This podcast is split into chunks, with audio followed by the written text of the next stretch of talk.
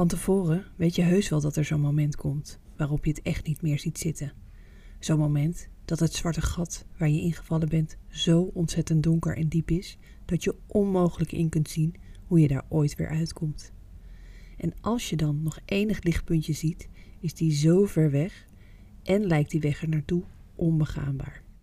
En van tevoren kun je misschien nog wel bedenken dat je ook die donkere momenten kunt doorstaan. Maar als je er dan eenmaal in zit, hoe hou je dan een beetje perspectief in donkere tijden?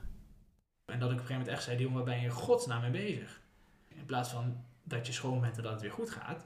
Het gaat eigenlijk alleen maar slechter. Als je naar kinderen kijkt die moe zijn, hè, die gaan ook janken en dreinen en die kunnen niks meer hebben. En bij grote mensen is dat precies hetzelfde. We hadden ook gewoon echt plannen, ook voor over lange tijd, die op dat moment echt niet mogelijk waren vanwege haar gezondheid. Maar ja, je moet dromen denk ik niet kapot maken of zo. Perspectief is wel echt wel heel erg belangrijk. Hè? Iedere keer die grenzen verleggen. Iedere keer we denken van oké, als ik hier ben, dan kan ik weer daar naartoe. Daar gaat het uh, uiteindelijk om. Ik wist dat ik mijn 21ste verjaardag groot wilde vieren. Ik wist dat als ik beter werd, dat ik mijn uh, anti-drugsregime misschien eens een keer onder de loep moet nemen. Want er ging nou toch ook zoveel drugs in. Dan wil ik het dan echt nooit een keer uitproberen. Dit is Cancer Rollercoaster, de podcast. De podcastserie die draait om één simpele vraag. Hoe hou je je hoofd koel en het leven leuk in bizarre kankertijden? Die vraag stel ik aan Dionne, Martijn, Nicky en Linda. Ook zij kregen allemaal te maken met de diagnose kanker. Door hun mooie kijk op het leven en het ziek zijn hebben ze mij geïnspireerd en ik hoop dat ze dat ook met jou doen. Daarnaast praat ik met Carolien. Zij is werkzaam bij het Helen Dowling Instituut en is gespecialiseerd in psychische zorg bij kanker. Ik vraag haar hoe je nu volgens de boeken met zo'n ziekte omgaat. Want ja, het is allemaal leuk en aardig, dat positief zijn en zo, maar hoe doe je dat nu precies? Ik ben Annette. Naast een heleboel andere dingen hou ik van rode wijn, ferry en middagtutjes. Maar niet per se in die volgorde hoor. Ik ben allergisch voor hokjes en vroeg opstaan, maar je mag me altijd wakker maken voor chips en tripjes.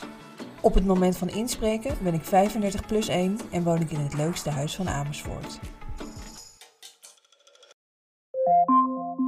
Helaas zijn er ook verhalen met een not so happy ending. Zit je daar even niet op te wachten? No worries. Er volgt altijd een duidelijke trigger warning als deze verhalen aan bod komen. En op die manier kun je altijd bewust kiezen of je behoefte hebt om dit te horen. Ik lag er al vrij snel, daar op de bodem van die put. Het was drie dagen na mijn tweede chemokuur. Ik had de dag daarvoor mijn hoofd kaal laten scheren en zat nu tegenover mijn behandelend arts. De weg naar het ziekenhuis leek langer dan ooit en de wandeling van de parkeergarage naar de wachtkamer voelde als een etappe van de Nijmeegse Vierdaagse. Op de vraag hoe het ging, kon ik alleen maar antwoorden met tranen. Ik wist niet wat me overkwam en ik had geen flauw idee hoe ik dit vol moest houden. En hoewel ik niet wilde klagen en er heus nog wel een deel van mij was dat besefte dat het altijd erger kan, kon ik met vlagen alleen maar jammeren. Ik kan dit niet. Ik wil dit niet. Waarom moet ik dit doen? Hoe moet ik dit volhouden? En dit is het allemaal helemaal niet waard. Ik voelde me totaal gevangen in mijn eigen lichaam en in de situatie. En het idee dat er nog veertien kuren in het verschiet lagen, zorgde ervoor dat ik het gevoel had dat ik dit nooit kon overleven. En dat gevoel maakte de situatie haast ondraaglijk.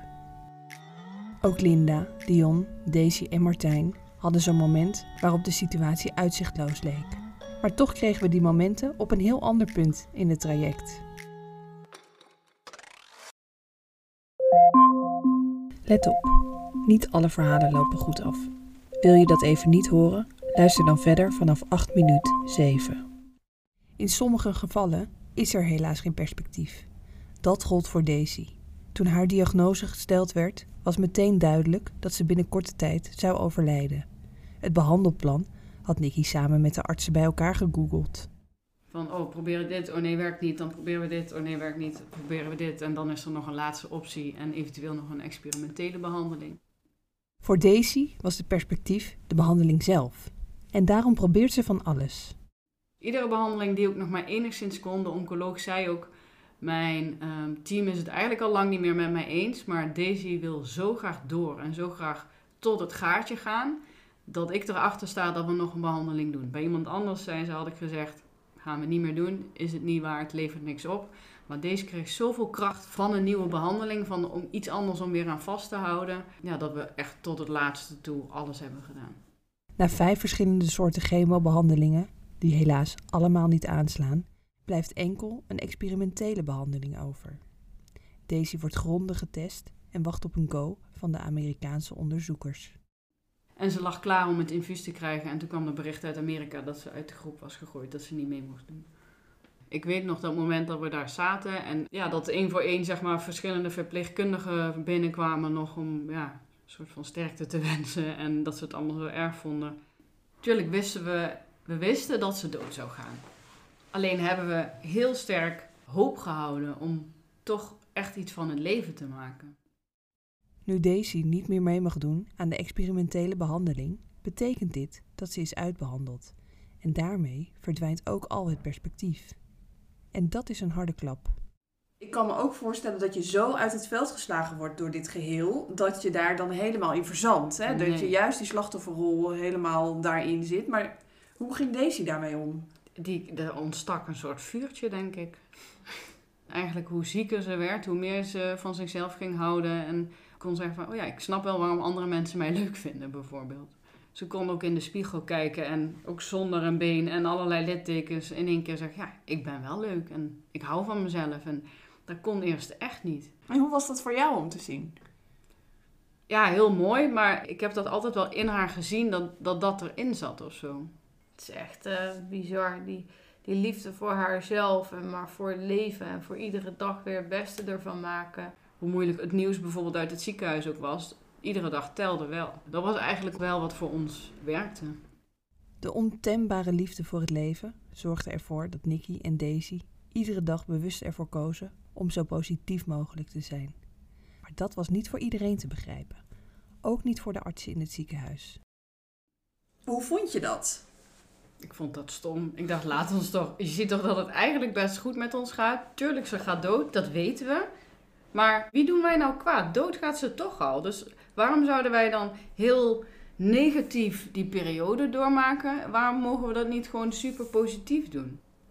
Ik zei ook een keer, we zijn echt niet gek. We weten echt wel dat het haar dood gaat betekenen. Maar we wisten ja, het echt wel te omzeilen door, door de mindset die we heel bewust eh, gekozen hadden.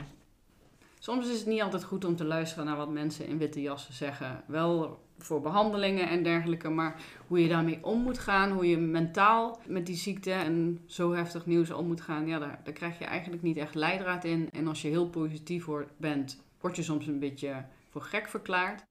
Nee, een handboek voor hoe je mentaal met zo'n ziekte en situatie omgaat, die krijg je niet bij je diagnose. En hoe langer ik daarover nadenk, hoe gekker ik dat vind. Want die mentale impact kan zo ontzettend groot zijn. Dat merkte Dion ook. Maar wel toen hij na een maand alweer patiënt af was. Drie weken. Had ik kanker, had ik geen kanker. Het ging zo ongelooflijk snel. En dat maakt het heel erg verwarrend. Dus jij hebt het over de eerste weken na de diagnose. Nou ja, na een paar weken was ik eigenlijk alweer schoon. De fysieke impact was misschien heel klein. Er was niks aan mij veranderd, want ik had alleen een wond in mijn mond. Dus als ik niet praatte en als ik verder niks deed, dan zag ik echt hetzelfde uit. Maar de mentale impact, nou ja, die kwam als een soort van stortvloed over me heen. Dus ik voelde me onzeker. Ik, ik, ik, wist eigenlijk niet eens wat ik nou allemaal had meegemaakt. Ik was gewoon echt letterlijk mezelf niet meer. En zat daar ook eigenlijk jouw struggle eh, in die fase van het ziekteproces? Ja, absoluut. Absoluut. En dat is het gekke. Ik, in het begin denk je van, nou, die, ja, die onderzoek hebben we gehad, de operatie hebben we gehad, was niet fijn. Maar oké, dat hebben we allemaal achter de rug. En nu, nu kunnen we weer vooruit. En ik ging vrij snel weer aan het werk. Maar wat ik zeg, toen kwam er een soort van waterval aan ja, worsteling, twijfels, onzekerheid, angst voor van, huh, maar hoe, wat, waar, en is het niet over een maand er wel weer? En die mentale struggle, dat is niemand krijgt die mee. Maar ik voelde me als een soort van bokser die was neergeknald in de ring. eh, maar daarna wel weer ging staan. En iedereen dacht, yes, hij staat weer. Dat mensen ook zeiden van, nou, wat fijn voor je. En nu ben je zeker wel heel erg eh, blij. En nu kun je weer lekker vooruit. En je huis. En iedereen ging weer over dat hele positieve. En dat het allemaal weer helemaal leuk was. Maar ik voelde me als een soort van waggelende eend die niet eens wist wat er was gebeurd, hoe, wat, waar. En ik merkte heel erg dat mijn omgeving en hoe verder men van mij afstond, hoe meer men ervan uitging, dat ik gewoon nog steeds dezelfde was. Maar zo, zo voelde het voor mij niet. In mijn hoofd was het gewoon één groot chaos. Die chaos herkent Martijn. Hij bereikte zijn dieptepunt ongeveer een jaar na zijn diagnose. Hij had een loodzware behandeling achter de rug met zware chemokuren, zes totale lichaamsbestralingen en tot slot een stamceltransplantatie. Maar na maandenlang ziek zijn wilde Martijn zo snel mogelijk terugkeren naar zijn oude leven. Toen ik weer uh, thuis kwam na de stamceltransplantatie, toen wist ik niet hoe, hoe ik moest beginnen. En dan had ik gewoon heel erg sterk de overtuiging van: oké, het is nu mei, in september ga ik weer werken. Ben ik ook gaan doen. Maar ja, goed, had niet zoveel succes. Alleen gewoon er weer komen en meedoen in die buitenwereld. Ja, dat uh, vond ik verschrikkelijk. Dat mis ik totaal niet. Wat maakte het zo zwaar? Nou, het zwaarste was vooral dat de, de afstand naar de schijnbaar gezonde wereld. Mijn identiteit veranderde van, nou, dat is de directeur van het theater, tot dat is die arme stakker die zo, zo, zo ziek is. Maar ik wilde gewoon weer die directeur zijn. Ik wilde gewoon weer, nou, gewoon meedoen met de rest. Maar dat, dat kon ik helemaal niet.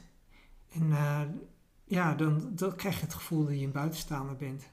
En uh, ja, dat wil je helemaal niet. Was dat eenzaam? Ja, eenzaam. Ja. Die eenzaamheid herken ik uit mijn burn-out. Toen zat ik mentaal zo diep in de put en had ik geen idee hoe ik ooit weer mee kon doen met de normale wereld. Maar juist in die mentale struggle en die uitzichtloosheid gaat volgens Martijn ook een vorm van schoonheid schuil. Begrijp me goed, ik ben niet een soort van masochist uh, die zegt van nou, ik hou van pijn en ik geniet daarvan. Kijk, het is natuurlijk heel oncomfortabel om echt geconfronteerd te worden met jezelf en met de beperkingen van je uh, lichaam. Er zijn gewoon heel veel momenten geweest dat je ook diep in de put zat, mentaal. En naarmate je dat dus vaker meemaakt, in mijn geval, zit daar ook iets in van uh, berusting en uh, niet voor weg willen lopen. En het aanvaarden dat het gewoon even niet goed is en dat je daar ook van kan uh, genieten. Oké, leuk en aardig die schoonheid, maar soms is het zo donker om je heen dat je dat natuurlijk helemaal niet kunt zien. En op die donkere momenten helpt het volgens Martijn om naar het grotere geheel te kijken, hoe moeilijk dat ook kan zijn. Ja, hoe bekijk je nou de bigger picture? Hè? Dat vind ik ook een, een hele lastige om uh, daar nou echt te zeggen van ja, zo moet je dat bekijken. Maar probeer het dus voor gewoon als een groter geheel te bekijken. Dat je dus niet naar de details kijkt en dat je denkt van oh, vandaag was een slechte dag, morgen wordt het nog slechter. Het is een onderdeel van iets, uh, maar het hoeft niet de modus uh, te worden. Op de donkerste momenten houdt Martijn één ding voor ogen. Alles is een nieuw begin. Alles is een nieuw begin. We kunnen nu ook gewoon uh, de hele opname deleten en weer over, overnieuw beginnen. En dan misschien vertel ik dan ook weer wel, wel weer wat anders. Stel je weer andere vragen het kan nu even tegenzitten. Morgen kan ik gewoon weer opnieuw beginnen. En uh, daar haal ik gewoon heel veel rust uit. Ja. Linda haar chemobehandeling zou zo'n negen maanden duren. Maar na ruim een half jaar is Linda er zo slecht aan toe dat de artsen besluiten te stoppen met de kuren. Linda is fysiek vreselijk verzwakt. Toen kon ik echt niks meer. Ik kon niet meer lopen, ik kon niet meer zitten staan. Ik kon niet meer eten. Ik kon niet meer drinken. Ik kon eigenlijk niet meer praten. En toen uh, zijn we gestopt met de chemo. Omdat ik meer dood ging aan chemo dan aan kanker. In tegenstelling tot Dionne en Martijn heeft Linda totaal geen moeite om terug te keren naar haar oude leven. Ik ben twee weken naar de Dominicaanse Republiek geweest. Alles gevreten wat ik zag. Toen dacht ik, ja, het leven is weer goed. Als ik terugkom, begin ik weer met werken. En ga ik weer naar school. Ja, en dat is wat ik heb gedaan. Ik ben echt, uh, denk zes weken na de chemo ben ik weer begonnen. En je bent full force erin gegaan? Ja, met hele grote passen. Ik denk in marathon. De klap komt voor Linda pas echt tien jaar na haar ziektetraject. Want na die tien jaar had ze eindelijk het gevoel dat ze de kanker echt overleefd had. Nou, ik had gewoon eh, doelen. En ik wilde een universitair diploma. Ik wilde twee kinderen, een huis met een rieten dak, een zwembad en voor mijn dertigste een ton verdienen. Duidelijke doelen. Ja, allemaal gelukt. Allemaal behaald. Ja, en toen? Was ik tien jaar beter. Zat ik op de bank. En toen dacht ik, waar ben ik mee bezig? Ik zit hier. Ik heb mijn eigen mijn been onder mijn reet uitgerend. Ik verdien bakken met geld. Maar is het dit dan? En daar kon ik eigenlijk alleen maar nee op antwoorden. Het was wel alles wat ik dacht dat ik nodig had om ultiem gelukkig te zijn. Maar dat was het helemaal niet. Ja, dat was wel mijn dieptepunt. Er zijn gigantisch veel boeken geschreven over kanker. Boeken van ervaringsdeskundigen, die vol staan met verhalen over hoe zij kanker beleefd, doorleefd en gelukkig in veel gevallen overleefd hebben. Maar er zijn ook honderden wetenschappelijke boeken geschreven. Boeken die je vertellen hoe je nu het beste met zo'n ziekte om kunt gaan, bijvoorbeeld. En daar ben ik benieuwd naar. Want wat zeggen die boeken nu precies? Dat vraag ik aan Caroline. Ik kon dus na mijn tweede chemokuur al niet meer bedenken hoe ik de 14 chemokuren die voor mij lagen ooit zou overleven. Ik wist dat vele vrouwen mij voor waren gegaan die dit ook overleefd hadden. Maar ik kon simpelweg niet bedenken hoe ik dit ook zou kunnen doorstaan. Hoe ga je nou een beetje goed om met van die pikzwarte dagen? Wanneer had je ze? Als je heel ziek was? Of, Ja. Of, ja. Na mijn eerste chemokuur dacht ik nog, nou, dit kan ik wel. Ja. dit komt wel goed. Ja. En ik vond de eerste wel heel heftig hoor. Maar na de tweede chemokuur was ik echt zo hard nog uitgeslagen. Dat ik dacht, ik moet nog 14 kuren.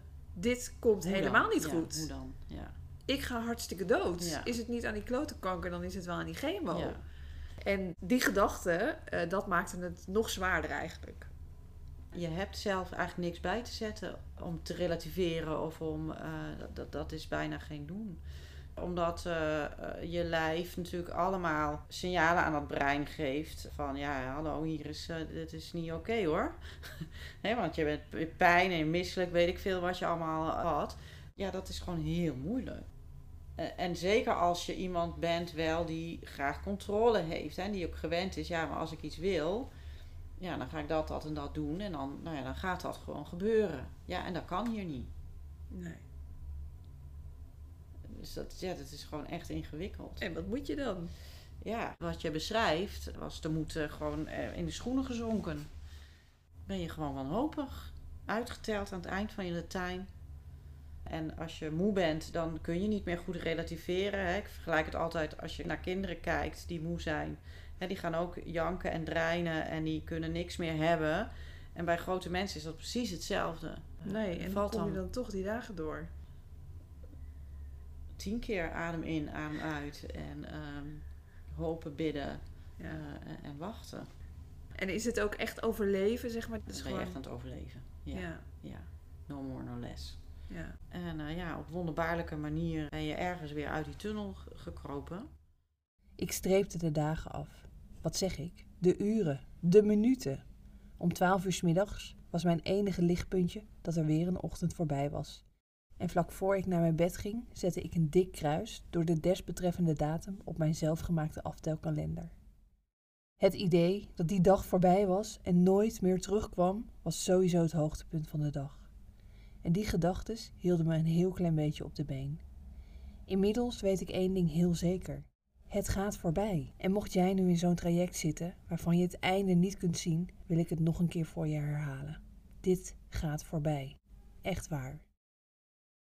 Nu ik, zo'n twee jaar later, terug kan kijken op de donkere dagen die ik heb gehad, voel ik niet zozeer meer het lijden, maar vooral de veerkracht van mijn lijf en van mijn hoofd. Want hoewel ik echt niet precies weet hoe ik deze fases overleefd heb, weet ik nu dat mijn hoofd altijd een uitweg vindt en mijn lijf, na heel veel harde klappen, iedere keer weer op kan staan.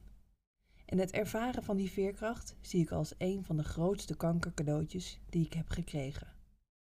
Ook Carolien ziet die veerkracht vaak terug bij haar cliënten en vindt het heel bijzonder om dit te kunnen aanschouwen.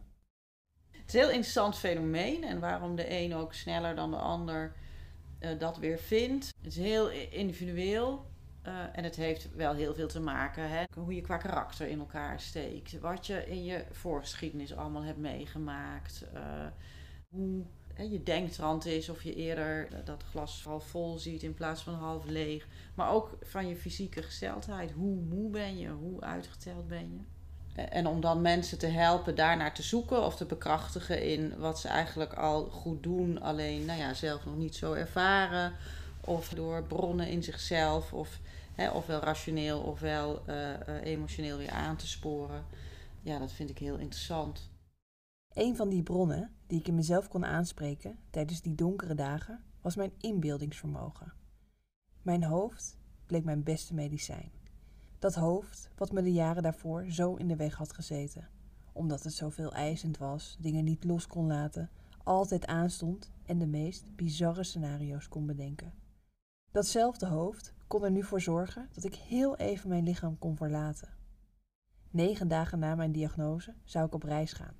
Maar ja, dat ging natuurlijk niet door. Maar toen ik begon aan mijn chemotraject, beloofde ik mezelf dat die reis er echt zou komen. En dan niet de geplande zeven weken, maar een reis die net zo lang duurde als mijn behandeltraject. Ik visualiseerde een reis van minimaal 21 weken. In gedachten wandelde ik over de Chinese muur en voer ik door de jungle van Borneo, terwijl de orang-oetangs boven mijn hoofd door de boomtoppen slingerden.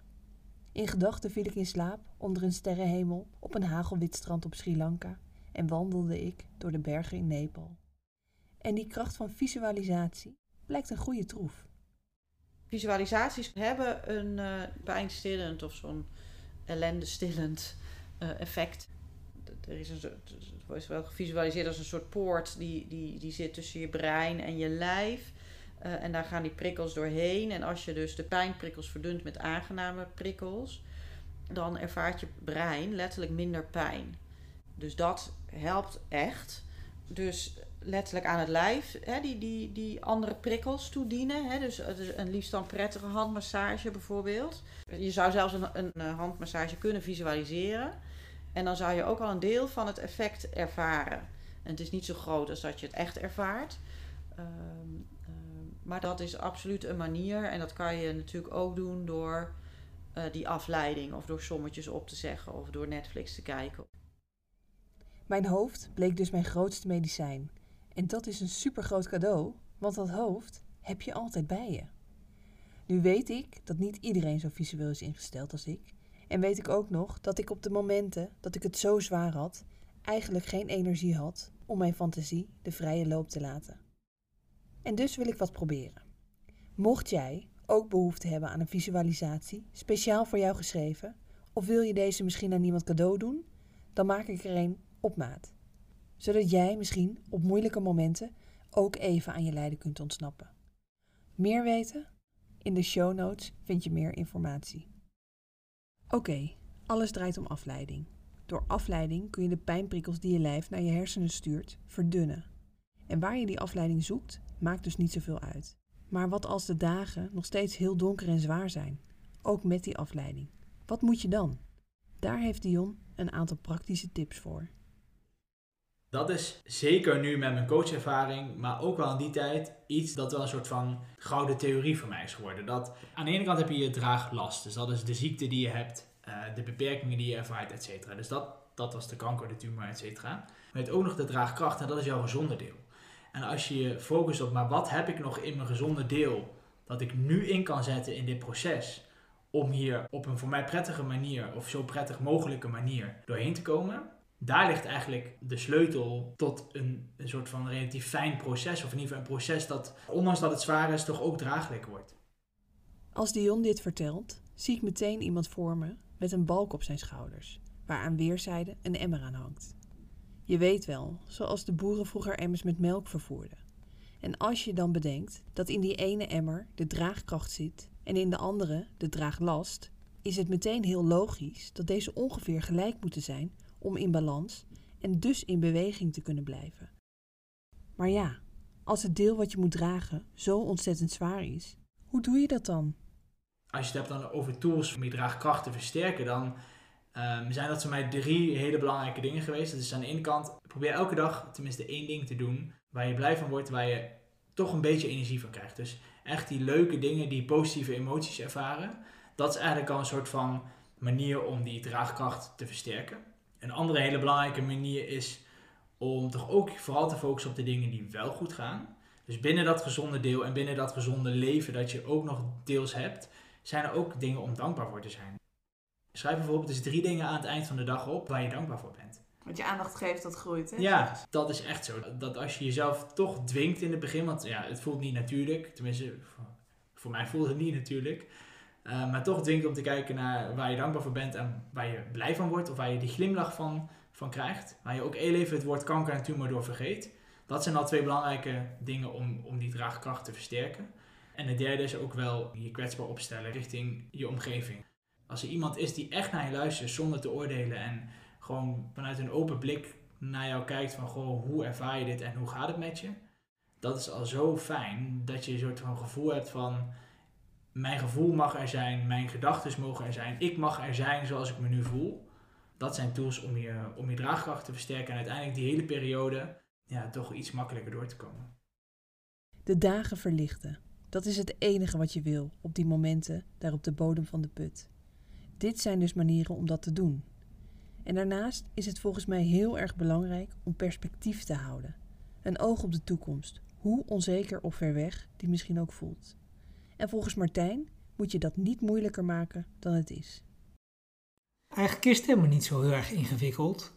Ja, kijk, op de momenten dat ik bij mezelf ging afvragen van... jongen, jongen, moet ik nou alweer hè, opkrabbelen? Dan wordt het heel erg moeilijk. Uh, en ik denk dat er eigenlijk alleen maar zoiets is als we moeten vooruit leven. En ik kan niet stoppen met leven. En dat leven, ja, dat vul je in door uh, toch maar weer te gaan bewegen en proberen zo normaal mogelijk uh, te doen. Ja, anderen zeggen dat is doorzettingsvermogen, maar ja, ik weet niet wat dat nou precies is. Want ik, ik sta dan ochtends op en ik, ik denk, ja, ik ga gewoon ontbijten. En dat doe ik dan misschien wat langzamer als, als anderen. Maar ik kom er wel. En ja, het is ook wel gewoon een vertrouwen hebben van, ik ga er wel weer uitkomen. nu is het even slecht, maar morgen is er weer een nieuw begin. Ben jij zo'n geboren positieveling? Of is nee, nee, helemaal niet. Ik ben altijd gewoon een soort van denker geweest en, uh, uh, en niet per se een positivo of negatief. Nee. Je hebt soms gewoon echt gewoon klote dagen en die moet je dan maar omarmen en onderzoeken wat er met jezelf gebeurt. En die emoties toelaten en daar vervolgens uh, ja, echt van leren. En, en jezelf daarmee ook zien te veranderen. Het is verschrikkelijk moeilijk om als mens te veranderen, maar ik geloof wel dat dat alleen maar kan door proberen zo helder mogelijk na te denken over wat je overkomt. Martijn wil vooruit, altijd. Hoe vaak hij ook in het ziekenhuis komt te liggen, hoe ziek hij ook wordt en hoe vaak hij ook opnieuw moet beginnen. The only way is up. Ja, het is op een of andere manier is het wel een prikkel die je echt bij jezelf zoekt iedere keer die grenzen verleggen. Iedere keer bedenken van oké, als ik hier ben, dan, dan kan ik weer daar naartoe. Daar gaat het uh, uiteindelijk uh, om. Perspectief is wel echt wel heel erg belangrijk. Hè? En altijd die voorzichtige toekomst, uh, die plannen die je dan maakt. Terwijl ik heb niet zo'n hele brede, verre horizon. Maar ehm, ja, zin maken in ja, weer leuke dingen doen. Ja. Zin maken in leuke dingen en vooruitkijken. Dat deed Linda ook, hoe ziek en zwak ze ook was tegen het eind van haar behandeling. En hoe ver die toekomst ook wegleek. En, en dacht je dan gewoon, nou, over een jaar uh, lach ik weer en is het leven weer precies hetzelfde en ga ik weer alles doen? Of, of vond je dat toch moeilijk? Volgens mij leefde ik gewoon echt heel erg per dag. Het enige wat ik me had bedacht was, wanneer ik beter ben, dan ga ik. En, maar ik had daar geen uh, datum aan gezet. Maar ik wist dat ik mijn 21ste verjaardag groot wilde vieren. Ik wist dat als ik beter werd, dat ik mijn uh, anti-drugsregime misschien eens een keer onder de loep moet nemen. Want er ging nou toch ook zoveel drugs in. Dan wil ik het dan echt nooit een keer uitproberen. Dat soort dingen, daar ging ik meer over nadenken. Come on, live a little, dat dacht ik meer. Ja, dus echt uitkijken naar het leven wat daarna komt. Ja. Ja. Leven. Dat is precies wat Daisy besluit te doen na haar diagnose. Let op, niet alle verhalen lopen goed af. Wil je dat even niet horen? Luister dan verder vanaf 32 minuut 55. Leven. Dat is precies wat Daisy besluit te doen na haar diagnose. Ja, leven. Gewoon leven. Ja, we bleven gewoon plannen en we bleven onze bucketlist aanvullen in plaats van alleen maar afstrepen. En dat gaf perspectief van, we wilden op wereldreis. We hadden ook gewoon echt plannen, ook voor over, over lange tijd, die op dat moment echt niet mogelijk waren vanwege haar gezondheid. Maar ja, je moet dromen denk ik niet kapot maken of zo. Een van die grote dromen die Daisy waar wilt maken, ontstaat na haar onderbeenamputatie. Want nu zij met deze handicap door het leven moet, beseft ze dat dit ook wat deuren kan openen. Anders had ik nooit naar de Olympische Spelen gekund. En nu kan ik misschien wel naar de Paralympische Spelen, want misschien lukt me dat wel. Deze zag direct optie. Daisy hield altijd al van sporten, maar had hier professioneel nog nooit iets mee gedaan. Om dus in aanmerking te komen voor de Paralympische Spelen, meldde zij zich kort na haar amputatie op een selectiedag. Ook al kwam die dag op een onhandig moment. We lagen in het ziekenhuis, want die stomp was nog steeds niet goed. En er zat een drain in en een vacuümpomp en alles. En toen zei Daisy tegen het personeel, ja sorry, ik moet heel even ontslag krijgen uit het ziekenhuis. Want ik moet naar Amsterdam toe voor een selectie eh, voor de Paralympische Spelen. Of in ieder geval om in zo'n traject te kunnen komen. Ze dachten echt in het ziekenhuis, die is helemaal niet goed wijs. En toch heeft ze zich toen en bij het, eh, het werpen, het atletiek onderdeel... En bij bankdrukken hoge ogen weten te gooien. Dat ze een blaadje mee had van nou, met jou willen we wellicht wel verder. Ook wanneer Daisy een aantal maanden na haar amputatie de diagnose kanker krijgt, blijft ze zich focussen op dit doel. Ik weet eh, dat de artsen zeggen dat ik de Paralympics niet ga halen, maar ik ga er toch voor trainen. En dan heb je alweer een dagbesteding, want dan moet je zo vaak trainen in de week. eh, heb je plannen. ehm. dus ja, deze ging trainen en trainen. En eigenlijk binnen de kortste keren gooide ze al Europese limieten. En ze heeft tussendoor, ook tussen de chemo's door, nog een Nederlands record verbeterd. En ja, dat, ondanks chemo kon dat gewoon. Ja, dan was er chemo gezegd, ja, ik kan nou niet trainen, maar ik denk volgende week eh, dat het wel weer lukt. En ja, die plande ook echt trainingen in en die is echt aan de slag gegaan. Daisy ging voor de grote doelen in het leven. En ook Martijn hield tijdens zijn ziektetraject één belangrijk doel voor ogen: zijn Roos ten huwelijk vragen. Want hoewel hij meteen na zijn diagnose haar nog vertelde dat hij het heel goed kon begrijpen als ze de relatie beëindigde, bleef Roos. En hoe? Ze, ze was er altijd voor me en eh, ze heeft ook echt wel offers moeten brengen. eh. en toen had ik voor mezelf ook zoiets van: oké, dan gaan we er gewoon samen eh, tegenaan. En op het moment dat ik zo ziek was, toen vond ik het zo'n prettig idee. Dan kan al die ellende maar gewoon, gewoon, dat is allemaal prima. Dat kan wel over me heen komen. Maar gewoon met haar trouwen, dat was wel iets moois. Hoe was het aanzoek? Nou, ik werd gewoon keihard uitgelachen. Oh, top! Ze, zei, ze gaf ook helemaal geen antwoord. Ze zei van, blijf nog maar even op de knie hoor. Eh, dan maak ik even een foto. Ja, dat waren wel de langste minuten uit mijn leven. Ze zei uiteindelijk ja. En je hebt heel wat lange minuten al gehad daarvoor. Ja, ja, nogal. maar het is wel zo verschrikkelijk belangrijk om dat soort dingen te hebben om naartoe te leven. Goh, en dan ondertussen denk ik al, bucketlist, ik moet er niks van hebben, maar ondertussen doe ik er gewoon aan mee. ja. Nu je Martijn inmiddels een beetje kent, verbaast het je waarschijnlijk niet dat hij helemaal geen bucketlist heeft. Want voor hem zit perspectief niet in grote doelen, maar juist in hele kleine. Eigenlijk zit ik niet zo te wachten op dat ultieme doel.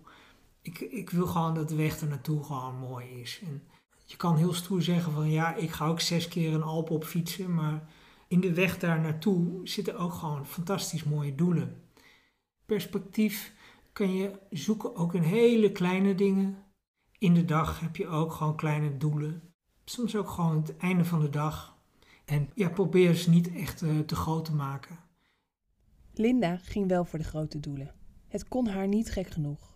Een huis met een zwembad, directeur worden, diploma's halen, een goed betaalde baan en twee kinderen. En toen ze tien jaar later in een burn-out terechtkwam, beseft ook zij dat misschien juist de kleine doelen van groot belang kunnen zijn. Leuk geld verdienen, leuk een hele toffe baan hebben, leuke universitair diploma en nog een postmaster hier of daar. En, maar uiteindelijk kwam ik tot het besef dat het niet om geld draait, maar om tijd. En eigenlijk als je zelf kanker hebt gehad, hoor je dat te weten. Hoe belangrijk tijd is. En toen heb ik besloten om mezelf op één te zetten en dat ook nooit meer anders te laten worden. Kies er elke dag weer voor om bij Nick te zijn. Ik kies er iedere dag voor om mijn tijd aan de kinderen te geven. Ik kies er vandaag voor om met jou te zitten. En dan ook in volle bewustwording dat ik denk, ja, ik wil vandaag mijn tijd met jou spenderen. En er is niks meer waardevollers dan tijd. En iedere dag is er een nieuwe en mag je er weer zijn. En hoe ga je die invullen? Voordat ik ziek werd, was ik helemaal niet zo bezig met tijd en durfde ik rustig verder dan mijn pensioen te denken. Maar na mijn diagnose is dat heel anders. Nu ben ik veel onzekerder over de tijd die mij nog rest. En daardoor besef ik me steeds meer dat het leven nu is en dat ik dus nu wil leven. Maar hoe doe je dat als je door kanker geen idee meer hebt wie je bent en wat je kunt? Dat bespreken we in de vijfde aflevering van Cancer Rollercoaster, de podcast. Het gekke was, het was als een soort van puzzelstukje waar een soort van hoekje is afgehaald van het paste niet meer. Ik ben letterlijk niet meer de persoon die ik hiervoor was. Dit is een oneindige uh, strijd die je dan gaat leveren om anderen maar te vertellen hoe het met jou gaat. Nee, ik had echt totaal geen idee meer. Je bent 19, je weet niet eens welke normen en waarden van jou zijn of welke er met de paplepel in zijn gegoten. Het is een verlies. Je kan daar niet omheen. Als je het overslaat, dan loop je de kans dat je geluk ook geen nieuwe glans krijgt. We zeiden gewoon van ja, je hebt straks nog maar één been en flamingo's staan ook op één been. En ze is die titel ook echt gaan dragen. Nee, ik ben de flamingo-prinses. voor nu, dankjewel voor het luisteren. Wil je meer weten over mijn achtbaanritje? Je kunt me vinden op www.cancerrollercoaster.nl of op Instagram onder de naam, je raadt het al, Cancer Rollercoaster. Volgen, liken, delen, ik zou het allemaal te gek vinden. Heb je behoefte aan contact? Schroom niet, ik hoor heel graag van je. Als je je abonneert op de podcast, krijg je vanzelf een melding als de volgende online staat. Luister je via Apple Podcast of Stitchers? Dan kun je een review achterlaten. Dit zou te gek zijn, want dat helpt mij om beter gevonden te worden en hopelijk meer mensen te bereiken die in dezelfde achtbaan zitten. In de show notes vind je alle linkjes naar mijn gasten en naar mijzelf. Mocht jij in dezelfde cancer rollercoaster zitten, dan wens ik je heel veel sterkte, liefde en kracht toe in deze bizarre kankertijden. Hang in there. En waar het kan, gooi je armen in de lucht en let's make it a hell of a ride.